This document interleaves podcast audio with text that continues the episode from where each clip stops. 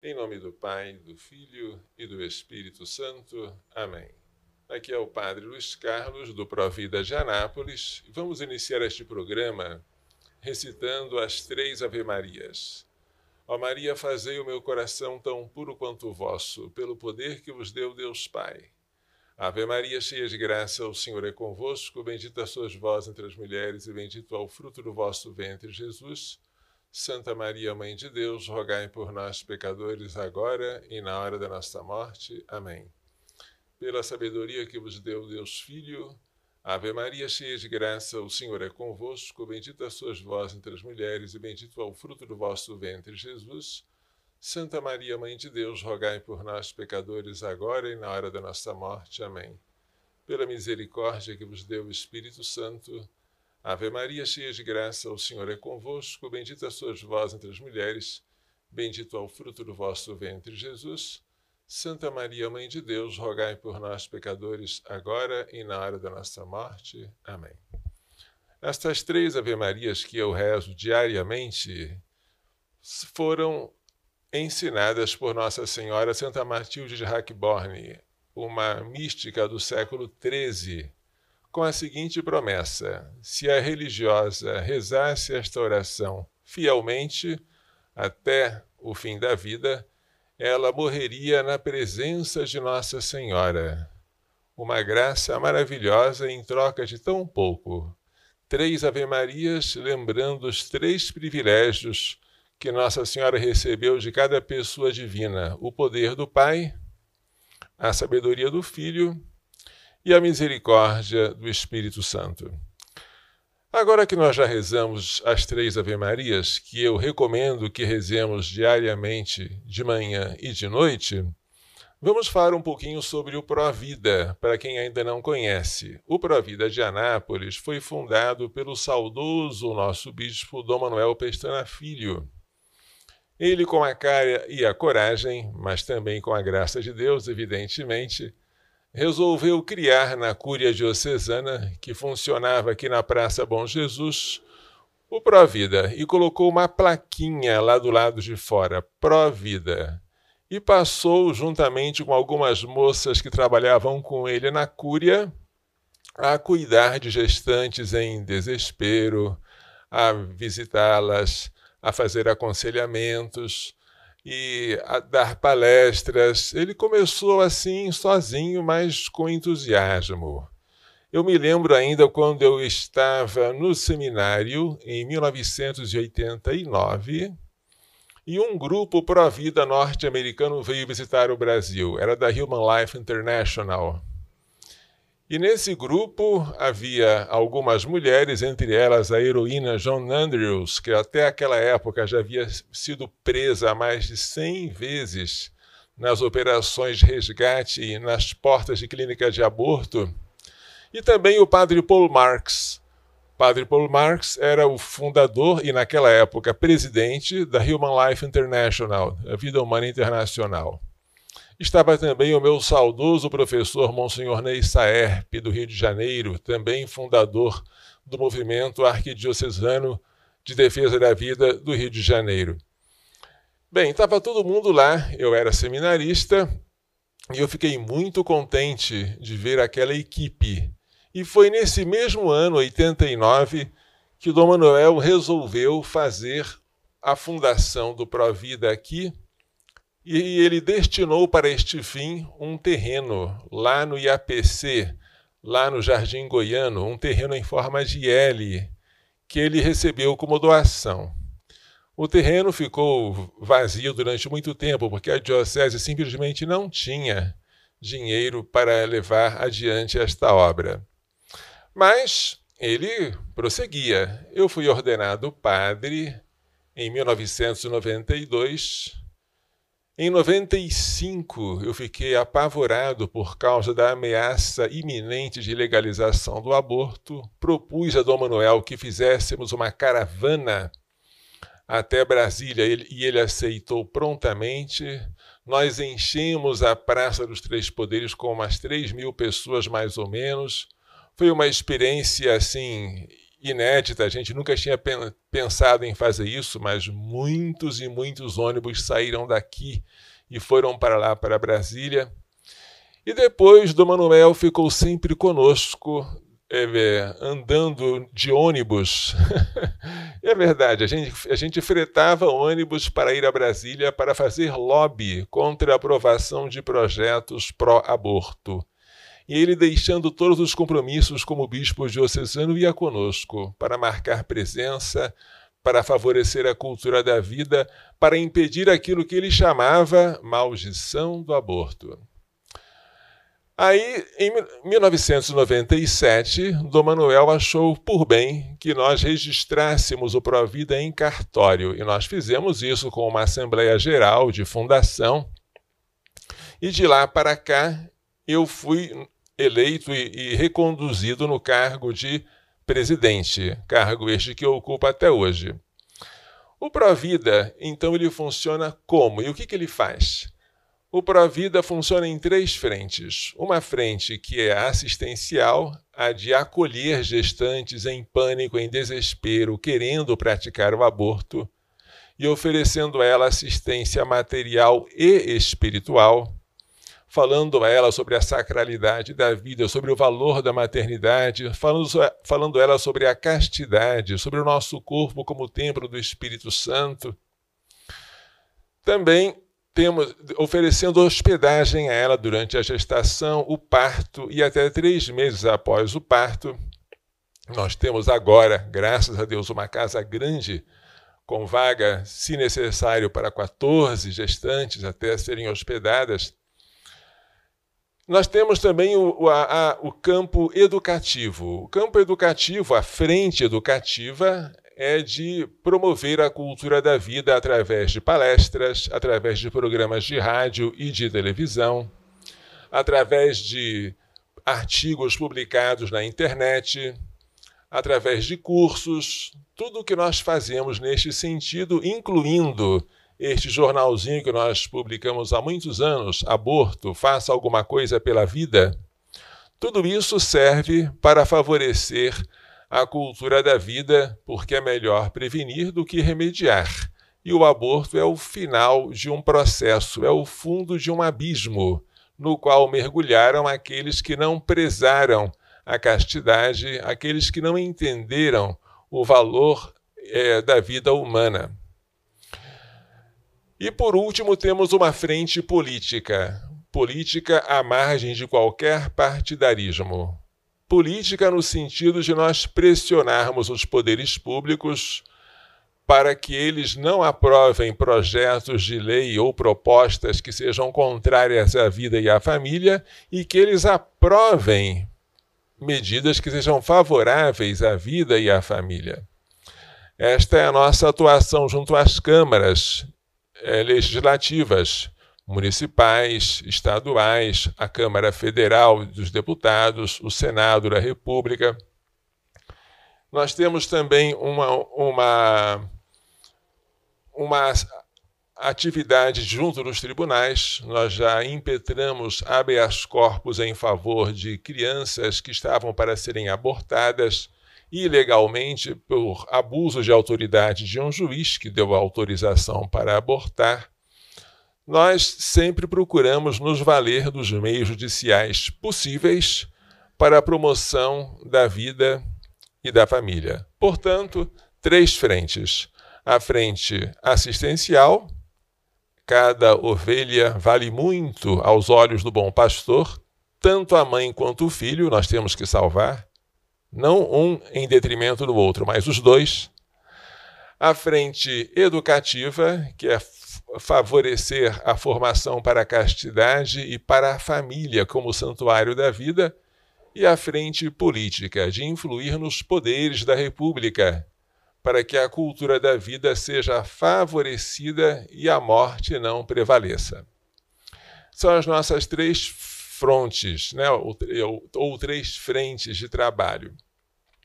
Como já falei, o Provida surgiu de maneira muito humilde e Dom Manuel, naquela época, não dispunha de quase nada.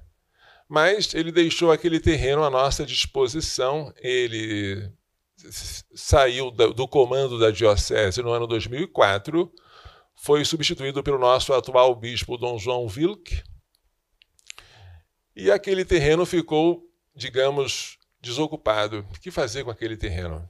Até que um dia, Deus providenciou que uma senhora de Copacabana, Rio de Janeiro, juntamente com seu marido, resolvesse do nada financiar a nossa construção, do alicerce até a cumeira. E graças a esse casal benfeitor, nós não gastamos nada para a construção da sede atual, bem maior do que a, a, a casa provisória em que nós hospedávamos as gestantes no bairro Itamaraty, que só cabia quatro gestantes. A sede atual, que tem dois andares e que é muito ampla e que tem uma capela linda com Nossa Senhora pintada em um painel e, na altura do ventre dela um sacrário, que é o lugar onde está Jesus Eucarístico. Então, graças a esse casal, nós conseguimos fazer uma casa grande, boa e acolhedora. Um detalhe: o casal nos doou tudo, do alicerce até a fundação, mas a manutenção é por nossa conta. Nós não dispomos de nenhum financiamento, seja público ou privado, para o nosso, a nossa obra, o Provida de Anápolis. De que, que nós vivemos então? Nós vivemos de trabalho voluntário, de pessoas que heroicamente se dispõem a nos ajudar, louvado seja Deus por elas, e vivemos também de doações avulsas e de doações é, de associados. Se você quiser se associar à nossa obra, assinando uma carta de princípios de defesa da vida desde a concepção, defesa da família, e dando qualquer, qualquer quantia né, mensal, grande, pequena ou até simbólica, você pode ser é, admitido no quadro de associados. Então, os associados são esses, são os que nos ajudam, seja financeiramente, seja, além disso, com algo do seu tempo para a promoção da cultura da vida. A nossa capelinha lá na, no, no, IAPC, para quem não, não sabe onde fica, é no Jardim Goiano, ninguém conhece esse bairro, conhece como IAPC, não é? Porque fica perto do feirão coberto do antigo IAPC. Ninguém sabe o que é IAPC. É Instituto, Instituto de Aposentados e Pensionistas do Comércio. Já foi extinto esse instituto, mas o nome ficou. Né? Então, Lá naquele bairro que é Jardim Goiano, mais conhecido como IAPC, existe uma rua, Rua Bela Vista, que fica pertinho do Feirão Coberto. É uma rua que faz esquina com o Colégio Américo Borges de Carvalho. É nessa rua que fica a nossa sede. E se você quiser fazer uma visita para visitar as nossas instalações, para nos fazer uma doação ou para oferecer o seu trabalho, Seja bem-vindo. Nós também acolhemos doações de fraldas, de roupinhas de recém-nascido, de gêneros alimentícios, de roupas de crianças recém-nascidas também, né? Precisamos também folhas de papel. Esse papel aqui, papel tamanho A4, com que nós distribuímos gratuitamente todo mês é, muitos jornaizinhos, quase 3 mil exemplares nós remetemos pelo correio e remetemos gratuitamente. Também, se você quiser nos doar papel, ótimo. Mas nada se compra o amor. E as meninas que estão querendo fazer aborto têm que ser amadas.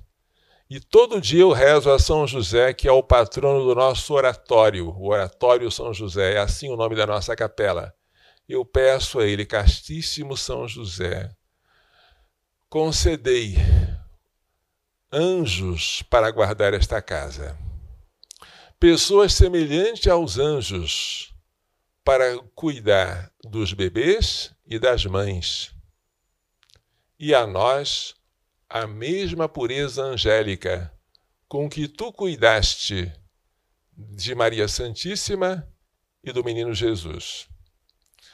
Esta oração que eu faço insistentemente Faço com confiança de que aquele que foi o guarda, o provedor da Sagrada Família, não vai deixar faltar para nós não só o sustento material, mas também o amor de que essas, essas moças e esses bebês precisam.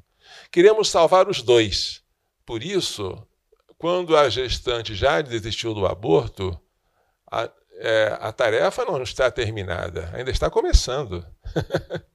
ela desistiu do aborto, mas ela ainda não entende por que, que ela queria abortar.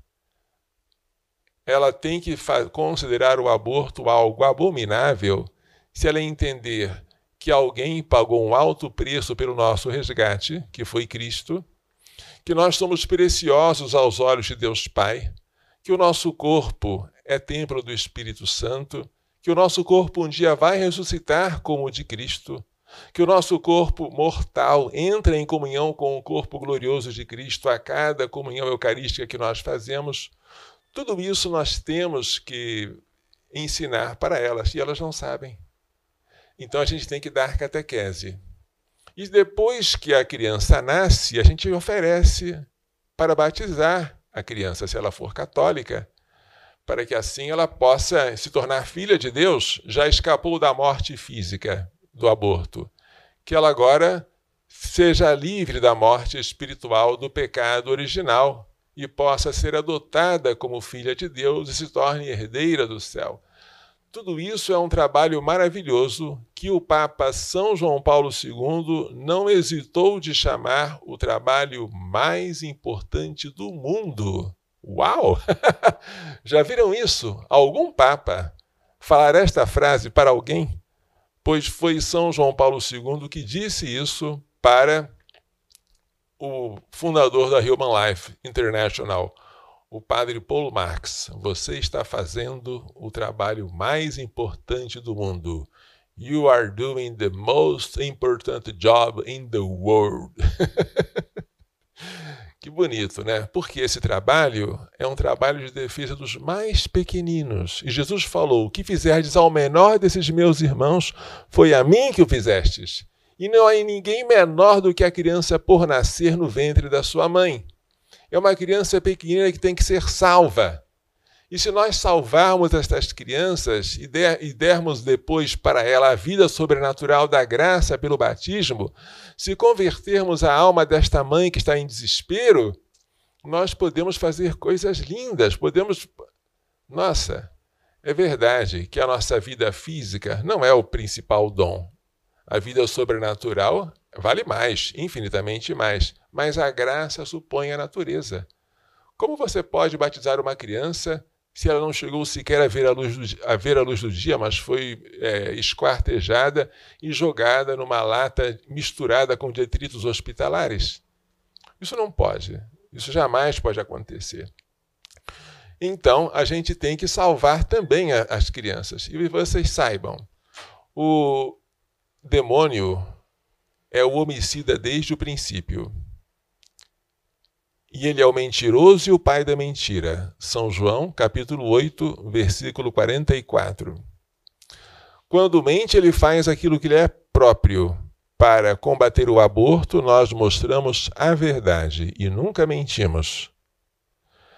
E o demônio que desejaria matar a Deus, sem poder matar porque Deus é imortal, volta-se contra a imagem de Deus, que é o homem. Quando alguém deseja matar uma pessoa, mas não pode, coloca a imagem dela na parede e começa a tirar dardos. Assim é o demônio. Sem poder matar a Deus, porque Deus é imortal, ele se ele investe contra a imagem de Deus, que somos nós. Façamos homem a nossa imagem e semelhança.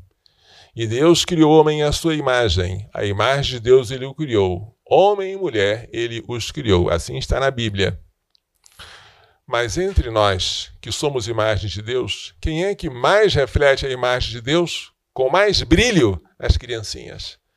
Por isso, se o homicídio é o crime preferido do demônio, dentre os homicídios, o preferido é o aborto.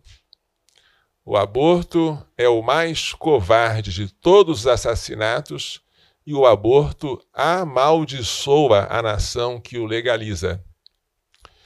Por isso, Dom Manuel Pestana, agora já falecido, né, ele não pôde comparecer à inauguração da casa, que foi em 2015, a nova casa, morreu em 2011. Ele dizia: Coração imaculado de Maria, livrai-nos da maldição do aborto. De fato, ele também dizia: uma nação que legaliza o aborto não merece sobreviver. Nós não temos aborto legal no Brasil, graças a Deus. Mas nós temos, para usar uma expressão que já se tornou famosa, uma herança maldita do governo que nos governou durante tantos e tantos anos. Né? Em 1998, na época do Fernando Henrique Cardoso e do ministro da Saúde José Serra, o pessoal abortista conseguiu que o governo editasse uma norma técnica que até hoje está em vigor, piorada pelos governos petistas. Uma norma que dispõe sobre o aborto até cinco meses de gestação na, na rede pública de saúde. Que coisa horrível, né? Até cinco meses, uma criancinha pode ser jogada fora simplesmente sob o pretexto de que o pai dela cometeu um estupro. Se o pai dela for preso, ele não vai ser morto. Não existe é, pena de morte no Brasil. Mas nem sequer prisão perpétua existe. Ele vai pegar alguns anos de cadeia com direito à progressão de regime, começando em regime fechado, mas depois semiaberto e aberto. E o filho dele? O filho dele tem que ser morto. Ele não tem direito à vida. A criança paga com a morte pelo crime do seu pai. E quem paga esse assassinato? É gratuito? Não. Sou eu, é você. Somos nós, contribuintes. Porque desde 98, com a edição desta norma técnica, o SUS tem praticado aborto com dinheiro público. E esta norma técnica, pretendemos falar sobre ela depois, em outra ocasião, se chama prevenção e tratamento dos agravos contra mulheres e adolescentes vítimas de violência sexual. Na verdade, o que a norma técnica faz, a essência dela é aborto. Aborto e aborto. Seja o microaborto através do DIL, da pílula do dia seguinte, seja o aborto através do esquartejamento, né, da curetagem, da sucção, ou o aborto por misoprostol, aquela substância conhecida também como citotec, que serve para expulsar a criança porque provoca violentas contrações no útero e a criança nascida prematuramente respira, chora e morre. Morre e é jogada no lixo hospitalar, como se fosse uma coisa. É muito triste isso acontecer. E é muito triste saber que neste momento, em pleno governo Bolsonaro, que é um presidente contra o aborto, esta norma ainda está em vigor. Uma das coisas que precisamos fazer, se quisermos que o Brasil não seja amaldiçoado, é que esta norma seja revogada. Isso está em poder do Ministério da Saúde, que por sua vez está em poder, está submisso ao presidente da República. Se esta norma que trata crianças como coisas que podem ser jogadas fora.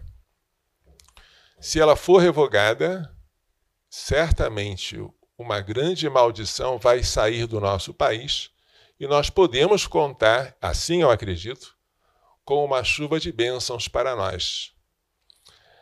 Eu queria que vocês se juntassem a mim nesta guerra, porque a nossa guerra não é contra a carne e o sangue, mas contra os espíritos malignos que povoam os ares. Nós não estamos apenas lutando contra as indústrias de cosméticos que querem fazer sabões finos com os cadáveres de crianças abortadas. Nós não estamos lutando apenas contra as potências do norte que querem manter as, os países do sul sob controle através do aborto, impedindo que a população cresça. Nós não estamos lutando apenas contra as grandes corporações abortistas, sobretudo a IPPF, apelidada de Multinacional da Morte, a Federação Internacional de Planejamento Familiar. Cuidado com esta palavra, planejamento familiar, que foi criada pelos promotores do aborto. Nós estamos lutando, sobretudo, contra legiões de demônios. E quem foi que disse isso? São Paulo. São Paulo, na carta aos Efésios, capítulo 6, diz que a nossa luta não é contra a carne e o sangue, mas contra os espíritos malignos que povoam os ares, contra potestades, contra dominações, contra legiões de demônios. A nossa guerra é uma guerra espiritual. Você vai utilizar várias armas. Você pode usar de passeatas, de manifestações, você pode colocar a internet, fazer pregações, mas a sua arma tem que ser a oração. Você tem que colocar o joelhinho no chão e as mãos juntinhas assim.